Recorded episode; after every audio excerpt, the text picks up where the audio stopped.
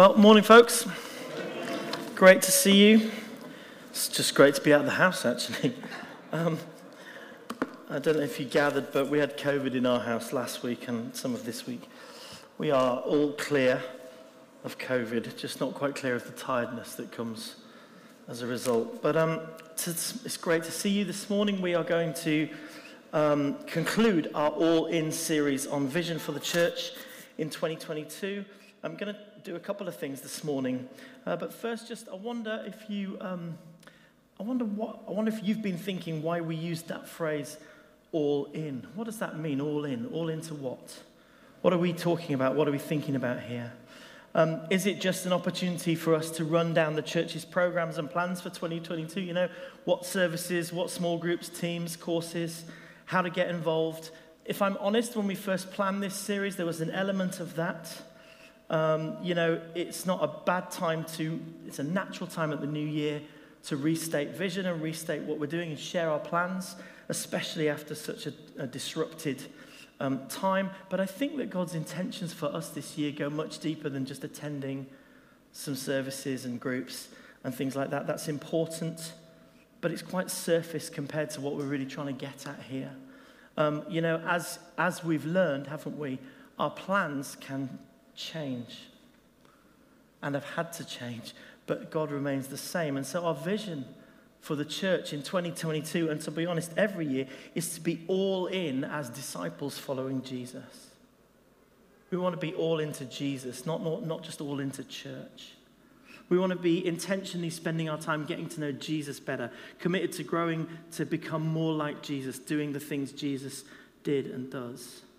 So, all in has a deliberate double meaning. It means it, you could think of all in as us as individuals. Are we all in? Are we completely committed to this following Jesus, to discipling, to being disciples? Are we committed? Is every part of us engaged with Jesus? Or are there aspects of our life that fall outside his remit? Has he got every bit of us? Are we all in? That's one way of looking at this. But there's another way, which is us as a church family. Are we all in? Is everybody able to take part? Is everybody able to get involved? Or do some find themselves outside of some sort of, sort of circle or something? If so, is that their choice or is there a reason for that? Are we, in the words of High School Musical, are we all in this together? This is a challenge that we feel that God has been speaking to us about as we've approached this year, 2022, as we've prepared to speak each of these um, Sundays and over the last month, both Joe and Paul and myself each of us have sensed God trying to lead us in a certain direction, give us a particular message. Joe talked about walking by faith, about choosing to stay close to God so we can hear his voice, so we can follow the voice, the lead of the Spirit. I talked a couple of weeks ago about the tension of choosing to trust in God's plans when it, when it looks one way, but you know that God has a different plan that you can't really see, and the, the inevitable tension that we live in sometimes, the contradiction of, well, it looks like this, but I know that God's saying that.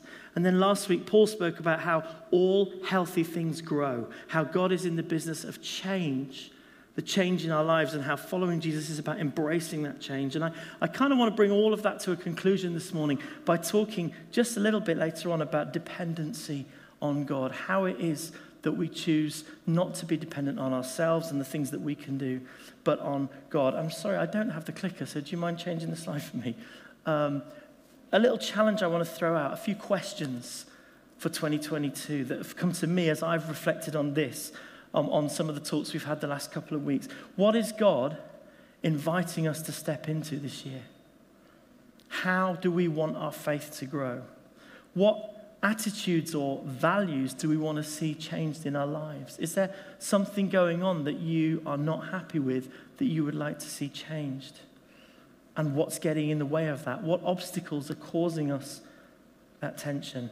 And perhaps most importantly, as we think about this year and the rest of this year, how are we staying close to Jesus as we live through our story and as we think about how to bring about real change. Now, I'm going to come back to those questions in just a few moments, but one of the key ways that we're going to engage with this over the next couple of months is through a course. The course is called Changes That Heal. There's a slide here. And Paul introduced this course to us last week.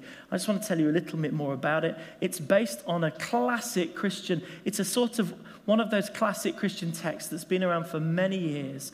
This book, Changes That Heal, by a, a fantastic psychologist, Christian psychologist called Dr. Henry Cloud. Um, right back at the start of the pandemic, Joe and I were invited onto a webinar that he was running and it was called Coping with Crisis. And we listened to him just share some insights and some real wise stuff with leaders. Um, and afterwards, Joe was researching him a bit, and she was digging around on his website and um, found this, spotted this course based on this book, Changes That Heal. Um, and felt, Joe really felt a nudge from the Spirit to check it out. Okay, and as she looked into it, she said, Oh, this could be a really helpful format to help people deal with the stress and the anxiety and the pain of the pandemic. Or, to be honest, of everything, but particularly of COVID. And so Joe asked Claire and Mervyn, who've got tons of experience in this area, to check out the course. Does, how, please have a look at this, evaluate it, see if it's something that we could use in our church. And, and, and of course, they did. Um, and they said they thought it should be brilliant. And so, over the past 18 months or so, pilot groups have been running. Put your hand up if you've been involved in one of these courses. Fantastic, quite a few of us.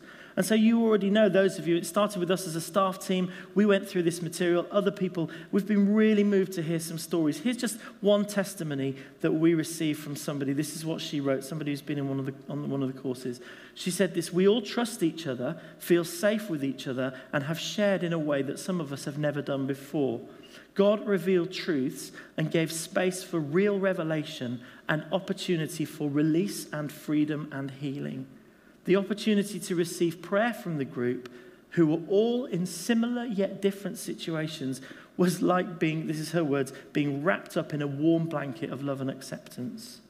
She then said, I instantly wished that the certain members of my family could know all of this, and I sincerely believe that everyone would benefit from hearing this teaching. I can't recommend it highly enough.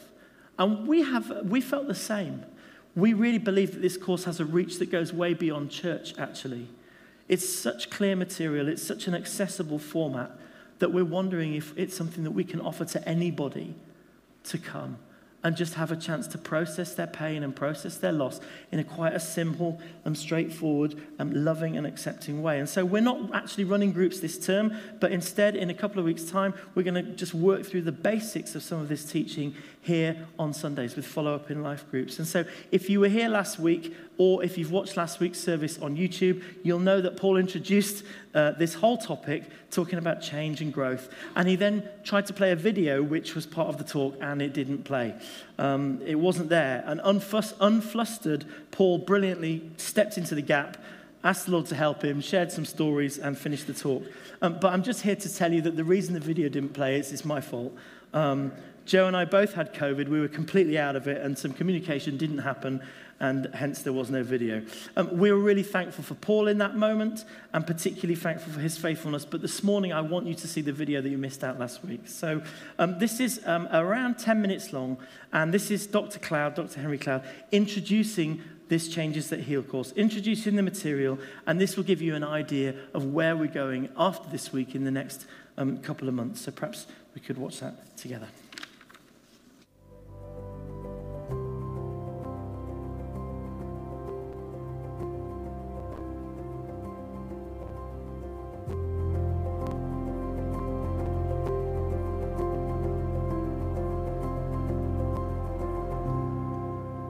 Hey guys, have you ever had this question? How do I get better? Whether I'm struggling with some kind of you know depression or anxiety, or whether I got a relationship that's broken, it's causing pain, or whether I can't you know get where I want to go in life. You know, I think we've all felt something along those lines, and we all have that question: What's the path? How do I get how do I get better? How do I get through this? Well, God has the answers for that. And I think no matter how we, you know, work those answers out, whether it's with a therapist or a pastor or a group, wherever it is, there are always three main ingredients that you see present in everything that God does that has to do with, with our growth. Now, in this section, we're going to we're gonna kind of illustrate what those three areas are so that you know that whatever you're trying to do and however you're trying to grow, that you can have the essential ingredients of growth present in what you're doing. Now, to illustrate this, um, you know, the Bible talks about this in so many ways. But one of my favorite ways of talking about this is out of a parable that Jesus told. It's found in Luke chapter 13, and it's the parable of the fig tree.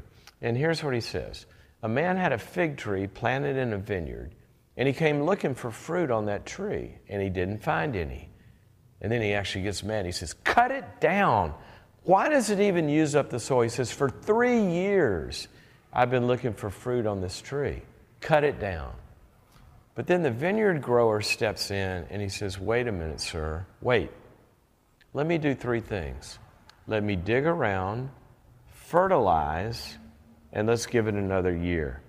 Now, what I would propose to you, and we see this in, in throughout the Bible, is that those three ingredients connect to God's biggest, biggest principles his grace, His truth, and using time. And what we're going to do is we're going to unpack kind of how those work. You know, the digging around part, what do we dig around to find? You know, the tree wasn't getting better. We can't just look at the outside. What he had to do, he's going to dig around and go underneath the surface and find out what's there. And then he had to fertilize. He had to give it something that it couldn't produce for itself some food and nourishment. We're going to talk about that. And then, thirdly, this wasn't going to happen in a weekend retreat. Growth takes place over time as we're planted and firmly rooted in these different processes. So let's look at what happens next after that. Well, you know, when he says let's dig around and fertilize and give it another year, he says after that, you know, if it doesn't happen then, then then we can cut it down. And so what God does is he sets this, this framework of time. Really, it's time. You know, we're going to work on these things for a period of time. And then at some point, our time is up. You know, we're all going to die. And we have this period of time called life. And if we're using our lives, digging around and fertilizing in the right ways in a process, and what we're going to find is we heal. So let's take each one of those. You know, this first one of digging around about the truth, one of the things we hear a lot, and I've heard this a thousand million times, is because we love God and we love His truth. You know, you'll hear, well, the truth shall set you free. Well, that's true. But if you notice that passage, see, a lot of people will just try to memorize Scripture or just try to go to the Word and say, you know, the truth's going to set me free. Well, that's not all of what Jesus said there. What he also said was, if you hold to my teachings, if you walk in my ways, then you will know the truth, and the truth shall set you free. So it's not just memorization. And we take this digging around to find the truth. What you see, and this gets to the healing of all these areas, what we see is when people get better, they don't just memorize a principle, they take the truths of God's Word that does some digging, and here's the key below the surface. See, when we just, you know, water a plant or wave at it or shine light on it, sometimes we don't get to the root system. And what we know about all of these issues in our lives is that it takes a little digging around. Now, on the second category where he says fertilize, think about this. What does fertilizer do? Now, I want you to learn this, this basic truth about your growth because we see every New Year's Day, you know what you see? You see people say, I'm going to make a New Year's resolution. I'm going to produce fruit this year. For three years, I haven't gotten any better. This year, I'm going to do it. Well, with what? I mean, you're the same you. Is there anything new that's being installed? Any new software, for example, that's getting downloaded? See, that's fertilizer. Learn this truth a, a, a plant cannot produce what it needs in order to grow. That's got to come from the outside. And everything we know the Bible teaches is, is that God is the source. See, we're not the creator, we're the creation. And so we depend on the outside to get what we need for life, starting with air and water, right? But to food, and, and then more than that, to support, and to, to, to good instruction, and to healing, and to good modeling, and somebody showing you how to get to the next place. So that's, that's this fertilizer part, and that symbolizes grace. No, grace is way more, way more than just God accepts me. Grace is unmerited favor. Unmerited favor. Unmerited meaning I can't produce it. I can't make it for myself. It's got to be given to me. And favor means, you know, the good stuff we need. So, what that says is that we need things from each other in order to get better. You know, if you grew up in a place where nobody ever taught you, for example, and built in the skills to resolve a difficult conversation, or built in the skills that would give you the love inside to, to have the courage to go through hard times, we need to have that inserted into us from the outside. The Bible says, encourage one another, put courage into one another. I remember a man that came to me, had a friend that had been struggling. He said, I've been trying to help him. I said, What's wrong? He said, I'm worried about his health. He's gained about 150 pounds in, you know, a short amount of time. His father died of a heart attack about the same age. He's got three young kids. And he's, now he's starting to get diabetes. He said, I'm trying to help him. I said, What are you doing? And he said, Well, I'm his accountability partner. And I said, Well, how's that working? He said, I've been doing it for six months, holding him accountable to his diet and exercise, and, and he's gaining weight. And I said, Well, is he doing it? And he said, Well, not really. He kind of tries and then he doesn't. And I said, And then what do you do? He said, Well, I hold him accountable the next week. And I said, Well, then what does he do after that? He said, Well, I hold him accountable. He fails, and then I hold him.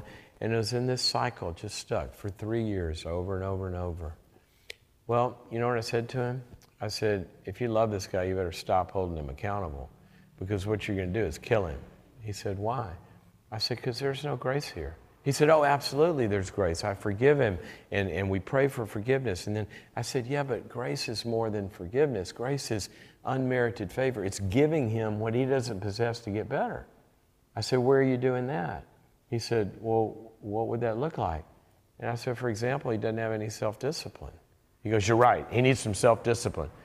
I said, Well, where's he going to get that? He says, Well, self discipline. I go, You just told me the self that's gaining weight has no discipline. So we can tell an empty car, a car without any gas, to go get some self gas. See, discipline's got to come from the outside. He said, Well, what does that look like? I said, Do you have five guys that love this guy? He says, Yeah. I said, Well, how about if they have discipline, that they give their discipline to him? Monday, one of them shows up at his door, 12 o'clock, says, Come on, we're going on a 45 minute walk. And the next one says, Come on, we're going on a bike ride. The third one says, Come on, I go to the gym, you're going with me. Some kind of where their structure and their discipline was given to him, and he joins that. See, we're not called to have everything. Grace gives it to us. We're encouraged to join grace, to obey grace. So when it's offered to us, we find a program, we find the small group structure you're in, for example, to show up and let them minister to you. And so we did that. And I said, also, he's probably eating because he's hurting. Where's he grieving? Where's he working through this pain? He said, Well, I don't know. He said, I said, So we put him in a grief group. And the grace of those people provided him the comfort and the healing that he needed to process this. And we did a few other things. We gave him a CEO coach because he was running an organization. And, and that coach began to teach him and show him the skills he needed to not be so stressed. See, that's grace. You know, 1 Peter 4:10 says this, when we use our gifts with each other and we're giving each other these abilities, it says when you do that, and get this, it says you are administering the grace of God to each other in its various forms. When we coach one another, when we encourage one another, when we heal one another, when we model new skills to one another, that's God's grace, and we're giving it each other. And then he says, do it for another year. Well, this is going to take some time. So, in this series, what we're going to go through here are the specifics in these areas of how grace, truth, and time help. Okay? But I want to make sure that you have all three. Don't just be in a place where you have grace and no truth and no digging around. Don't have a lot of truth without a lot of grace. And make sure you don't do it in a weekend, that you do it over time. When we do that and look at those arenas and have them working in our lives, then that tree begins to bear fruit.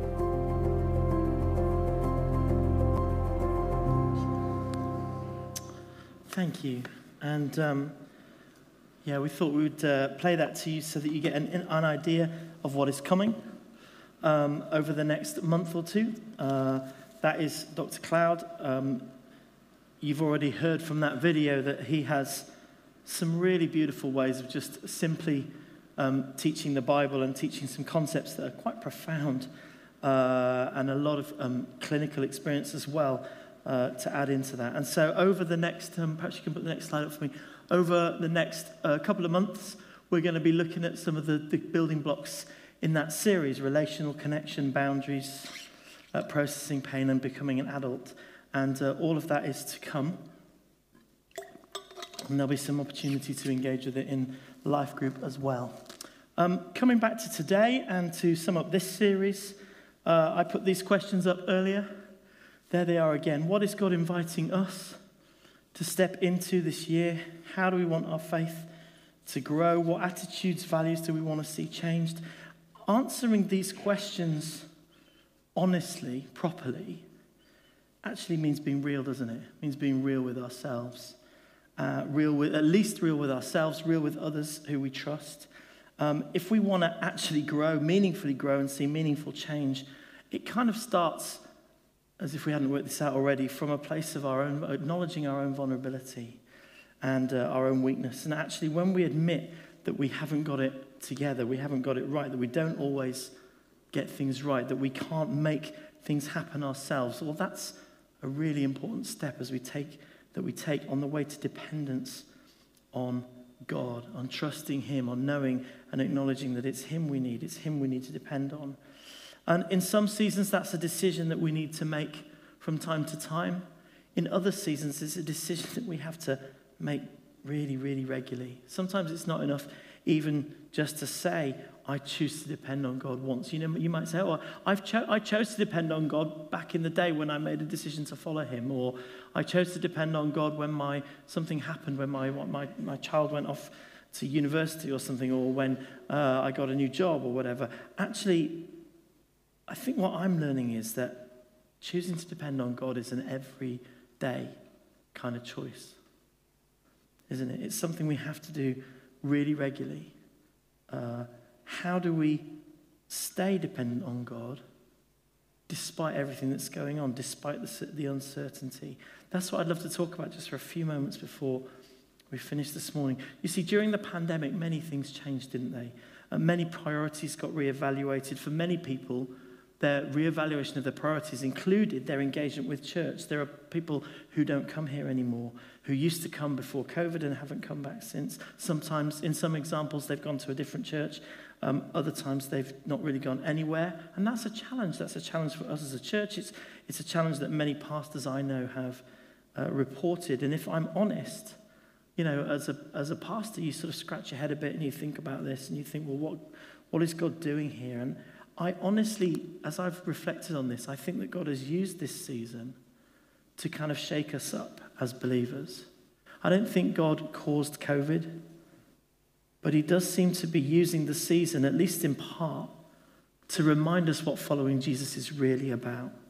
And in fact, to, to shake away perhaps some of the things that following Jesus isn't about. So, pre pandemic, for example, maybe you were one of these people, but I know some of us took church for granted a little bit. We just rocked up and enjoyed the vibe and the coffee and got a warm feeling and a spiritual boost for the week. And kind of, you know, some of us, if we're honest, we enjoyed being part of things without having to be really committed to the relationships necessarily. And so when the pandemic kicked in, it was a major upheaval at the start of lockdown. We realized that that kind of church just wasn't going to work. And we had to learn a different way of relating to Jesus, actually. We learned, I certainly learned that I can't relate to God vicariously through the church service or even through the people. That actually, what this boils down to for us is a journey with Jesus, a journey about each of us being up close and personal to Him, a, a, a journey, a relationship that sustains us. And that's challenging, isn't it? That's really challenging, but it starts with, uh, it has to, it necessarily starts with us making ourselves vulnerable. And last week, Paul and uh, Laura were sharing, and they shared a picture of um, taking a house um, back to the brickwork. You know, it was about um, it was about sort of redecorating, but not just redecorating, kind of peeling all the plaster off. You know how sometimes in a room or in a house you take it right back to the brickwork, you expose the raw structure in order to then redesign and redecorate the room and to put um, new stuff on top of it. And it, I think that's a great picture, actually, of what God is doing and wants to do with us. Many of us. And I think, probably, if I'm honest with you, it's a picture of what He wants to do with us as a church as well.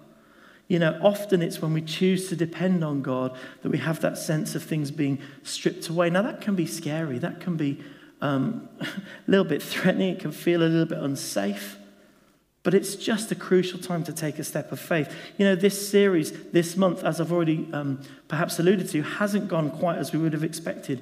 To be honest, at the start of the year, we thought we had some plans to unveil, but then we just had a check and we just wanted to make sure, really discern if, what, if this was what God's saying, if this was the right timing for the year. And that's quite an uncomfortable place to be because you know you've got a, a, talk on Sunday, you've got, you've got a pre schedule to speak, and you, you know that you're just trying to hear what God wants to say. And that creates a culture of dependence. It creates a need to say, actually, Lord, this isn't about me, this is about you. What do you want to say? And that's the small picture of the big picture of our lives, isn't it? And so, how do we stay dependent on God when perhaps we feel the pressure of a deadline? Perhaps we really need to know what the answer is, or we don't know what the answer is. How do we stop ourselves stepping in and filling the gap. What does trusting really look like? You know that phrase, trust the Lord with all your heart. It's so easy to say. It's easy to trot out, isn't it? Oh, just trust God, everything will be fine. But my question for the rest of this morning is how does that work in practice? Practically, what does that look like? Or as we used to say when we were teaching kids a lot, how does that work in the playground? You know, what does it look like day by day to stay dependent on God. And for that, I just want to come back to a passage, um, a short passage from Philippians that I've been reading and rereading and quoting back at God probably for the last 30 years, ever since uh, the start of my adult life. And it's this passage here from Philippians chapter 4. I'll read it with you. You can, you can follow along. It says, Rejoice in the Lord always. I'll say it again, rejoice. Let your gentleness be evident to all. The Lord is near. Don't be anxious about anything, but in every situation, by prayer and petition with thanksgiving, present your request to God. And the peace of God, which transcends all understanding, will guard your heart and your mind in Christ Jesus. It's almost a throwaway little passage that Paul puts in at the end of his letter to the Philippians, but it's a massive word of encouragement. And it's so casual and yet it's so practical. And there are some things here that I have found myself doing all of my life. All of my adult life, I've been trying to read this passage when I've felt stressed, when I've felt anxious, when I've felt nervous, when I don't know what to do. I always find myself coming back to this passage. Number one, the first piece of advice, the first piece of wisdom trust in the Lord. Perhaps you can uh, flip the slide for me. when, when do you trust in the Lord? Is it in church on Sunday? When there's a great worship band and, you know, I can get caught up in it? Is, it, is that when we trust in the Lord?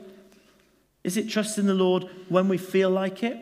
Is it trust in the Lord when things are going well? Is it trust in the Lord when my head's in a good place? No, it says trust in the Lord always. When you're stuck at home with COVID, when you can't see your friends, when you're uncertain what's going to happen next, when your health is tricky, these are the times to rejoice. Let me read you the study notes from my study Bible. It says, The joy that Paul calls for is not a happiness that depends on circumstances, but a deep contentment that's in the Lord, based on trust in the sovereign, living God, and that therefore is always available, even in difficult times. The first song we sung today, the words are Faithful in the fire, faithful in the flood, your love keeps coming.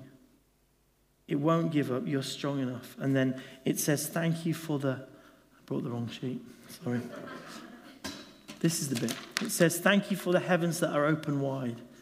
Thank you for the river that will not run dry. Thank you for the blessing that's over my life. Thank you that you're faithful in the mystery. Thank you that you're working when I can't see. What a fantastic way to start our service with worship by saying thank you and choosing to trust. That's a really practical demonstration. Rejoice in the Lord always. God is worthy of our worship, whatever happens. Thankfulness is a great place to start. Do you know the prayer of examen? We're going to look at that just at the end of this morning in a few moments. But the prayer of examen, it's an ancient prayer. And it's a brilliant thing to do. And it starts off with thankfulness. Now, that doesn't mean to say that there, it isn't appropriate to talk to God about the things that are concerning us. Of course it is.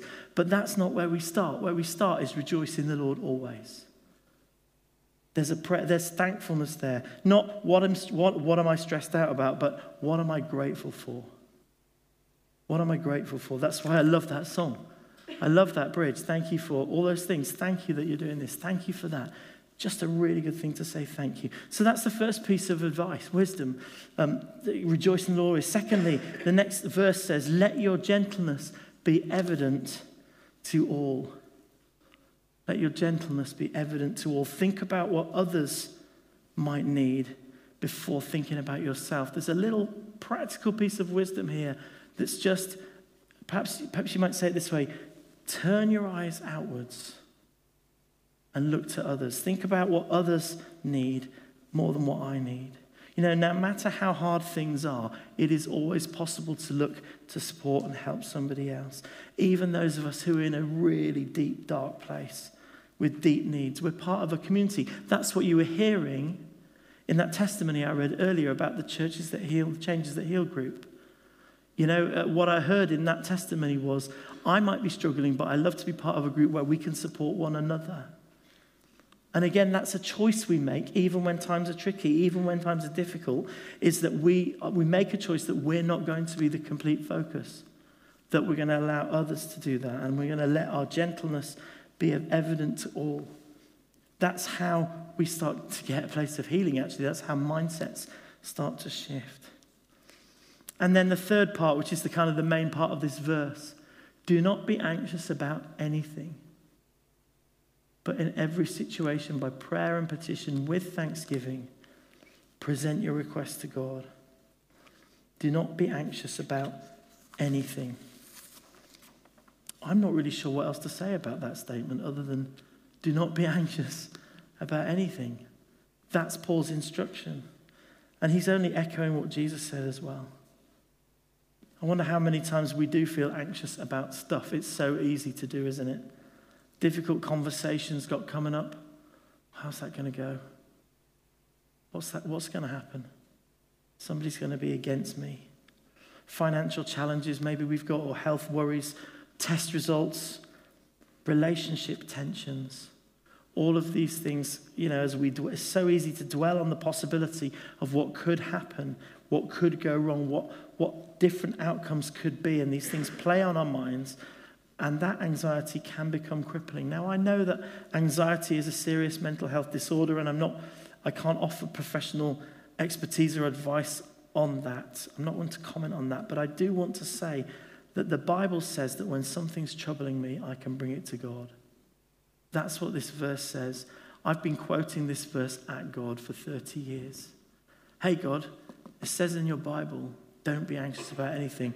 I'm feeling anxious, so I don't want to feel anxious. So and now I'm bringing my prayers to you. Just like you said, in prayer and petition, every situation, and it is qualified there with thanksgiving. We've covered that already, you know. Um, it's something I've been doing all my adult life. I used to write my prayers in journals because I wasn't convinced that God had heard me. So I kind of thought, well, I'd say this to God and I'd talk about it with Him and then I'd still feel it. And so I was thinking, well, has He heard me? Does He really know? Does He really know this? And so I'd write it down because I figured that if it was written down in my book, then He could read it as well. That was just my own, the way I was thinking at the time. Um, present your requests by prayer and petition. You know, we might have to talk to him more than once about these things. Just in the same way that sometimes my children have to talk to me more than once about the things that are troubling them. Sometimes, as a father, I can respond straight away and say, Yep, I can sort that out, let's do it now. Sometimes, when my kids talk to me about the things that are bothering them, I just need to listen and let them process it, get it out there. Sometimes I need to reflect things back to them and help them get a different perspective. It's all about relationship. What are the kinds of things that God wants to hear about? I think it's everything. I was just asking myself the question when has me, when has giving something to God not made me feel better? Hardly ever.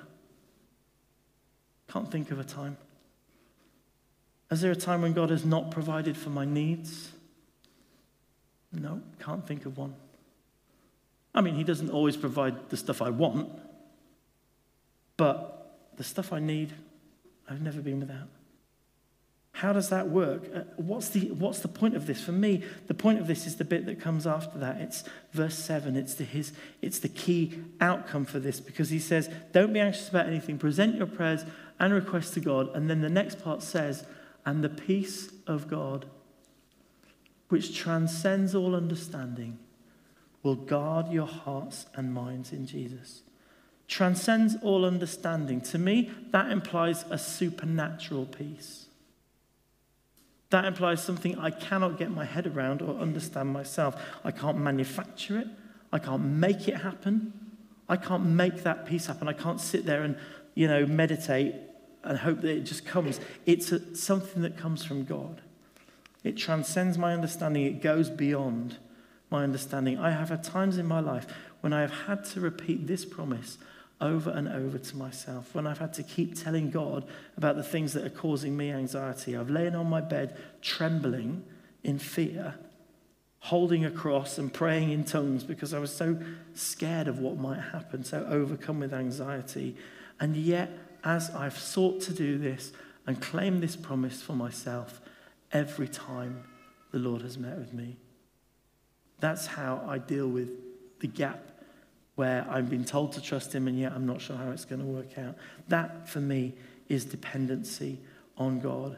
You know, um, last week uh, we weren't here because we were suffering uh, with COVID. Um, we weren't actually going to be here anywhere. I wasn't going to be because I was supposed to be up in Birmingham at my, sis- at my sister's church where a little baby that she had two years ago was being dedicated. Now, my sister, I remember um, me and my sister having a conversation uh, in the hospice when my dad was dying. This is back in 2006. And my sister, who uh, got married very late in life, ha- what didn't have a partner, didn't have a um, didn't have anybody on the horizon at that point, and was probably getting quite old, getting quite old, I suppose. And um, I remember her saying to me, we were there. My dad hadn't died, but he was going to die within a day or two. And I remember her saying to me, the, the most, one of the most upsetting things at the time was, uh, he's never going to walk me down the aisle. Her, her, my dad, her dad was never going to walk her down the aisle. And that was, and we, it started a conversation for us around what God wanted to do in her life and provision. And I said, of course, well, I will walk you down the aisle. Um, but that was always assuming that she would meet someone, and that's not guaranteed. And she was working that through, and she'd come to terms with that. Anyway, she did meet someone, and they did, and, and, and they did get married, and I did walk her down the aisle. Um, and, uh, and, and again, even in that circumstance, that was difficult because they got engaged. Um, my mum was there at the engagement, but then didn't make the wedding because, again, my mum died uh, just a matter of weeks afterwards. And, um, uh, and so then that happened, and that was in uh, 14, I think. Um, and at each stage, it was just tricky. Each stage of this, this process. And then my sister wanted to have kids, and of course, there were some fertility challenges as well. Um, and then, just gloriously, about two years ago, two and a half years ago, she got, she got pregnant and um, had this little girl, Ruby, and we were hoping to go, and we missed it because of COVID. Uh, we weren't able to go, but it was a celebration, and we watched the video and we sent messages.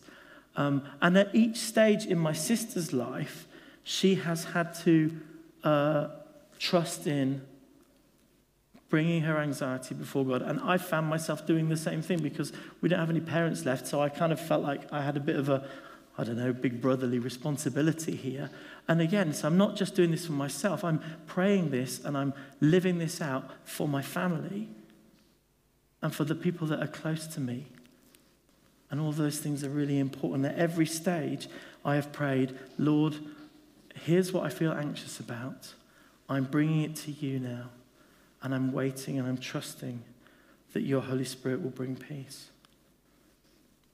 Will I get enough money to do what I need to do? I don't know. Will we get enough people to run the coffee team? I don't know. Will my son get through his, get through his GCSEs unscathed? I don't know.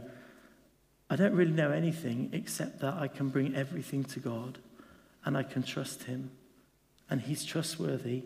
And when I am feeling anxious, that's the time to trust and pray. And practically for me, that's how I want to be dependent on God in 2022. Joe and I were on a Zoom call with some pastors the other week and we were praying for one another. And one guy prayed for us and he had this word for us and he was just, it was quite a simple prayer.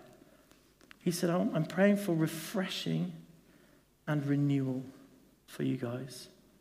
Renewal and refreshing. And the words really resonated with us. And we wondered if this was God talking to us, not just for Joe and I personally, but for us as a church this year. Because after the pandemic, wouldn't so many of us just love to be refreshed and renewed, to have a, a feel? We don't just want to feel like we're putting our shoulder to the plow again, we're just going again, going again. There's a whole idea about refreshing and renewal. I think that's what this changes that heal material is about renewal of the mind.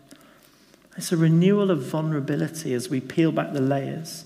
It's a renewal of trust as we walk by faith and we embrace the tension and we learn to live in it. And it's a renewal of dependency on God, looking to Him in the midst of everything. And that's kind of what I feel like God was inviting us to think about today and for this week. And how I'd love to finish is with a daily examen. Now, this is the prayer that I mentioned. And I wonder if you might join with me and we'll do this together. I wonder if I might just lead us through this prayer. It'll only take a minute. It doesn't have to be a very long, drawn out, detailed thing at all.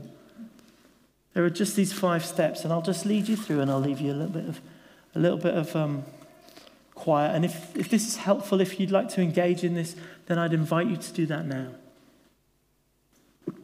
If you want to do this yourself, you can look this up on the internet. It's very straightforward. Okay? Very straightforward. I kind of tend to do this, try and do it at least once a day. And the first thing says just be still, become aware of the presence of God. So just let's do that. Breathe in deeply. And you might want to just pray. There's a prayer you pray in your heads. As you breathe in, you pray, You are here. And as you breathe out, you just say, And I am with you. You are here, and I am with you. And you are here, and I am with you. And we become aware of the presence of God in this place, here today with us.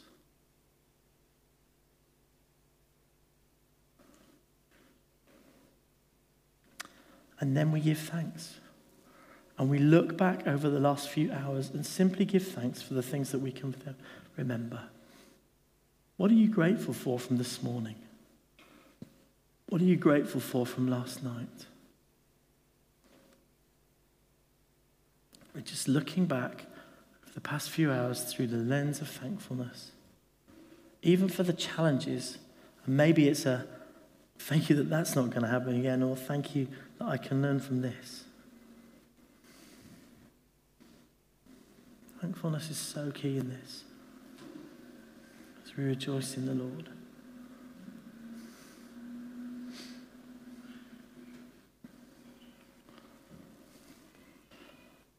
And as we're doing that, the next stage is to reflect and just to become aware of our emotions and aware of the state of our hearts.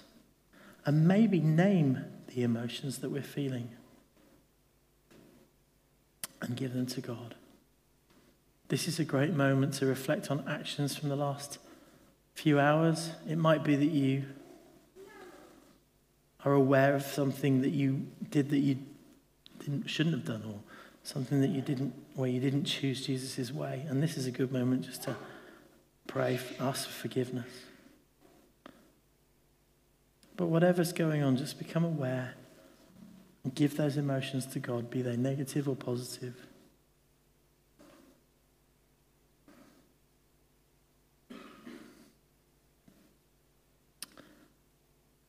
And then coming out of that, to choose just one joy or sorrow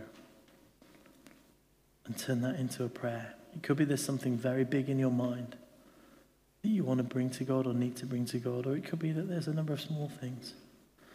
But just pray with boldness and pray with confidence, knowing that the Father is listening, knowing that He hears our hearts and He knows our desires. If there are things that you are anxious about today, then give them to Him now. This is a great moment to say, I'm going to place it in your hands. I'm going to bring it to the. Sometimes I might want to visualize bringing it to the foot of the cross. Or just open it, or just sitting with open hands and giving it to Jesus.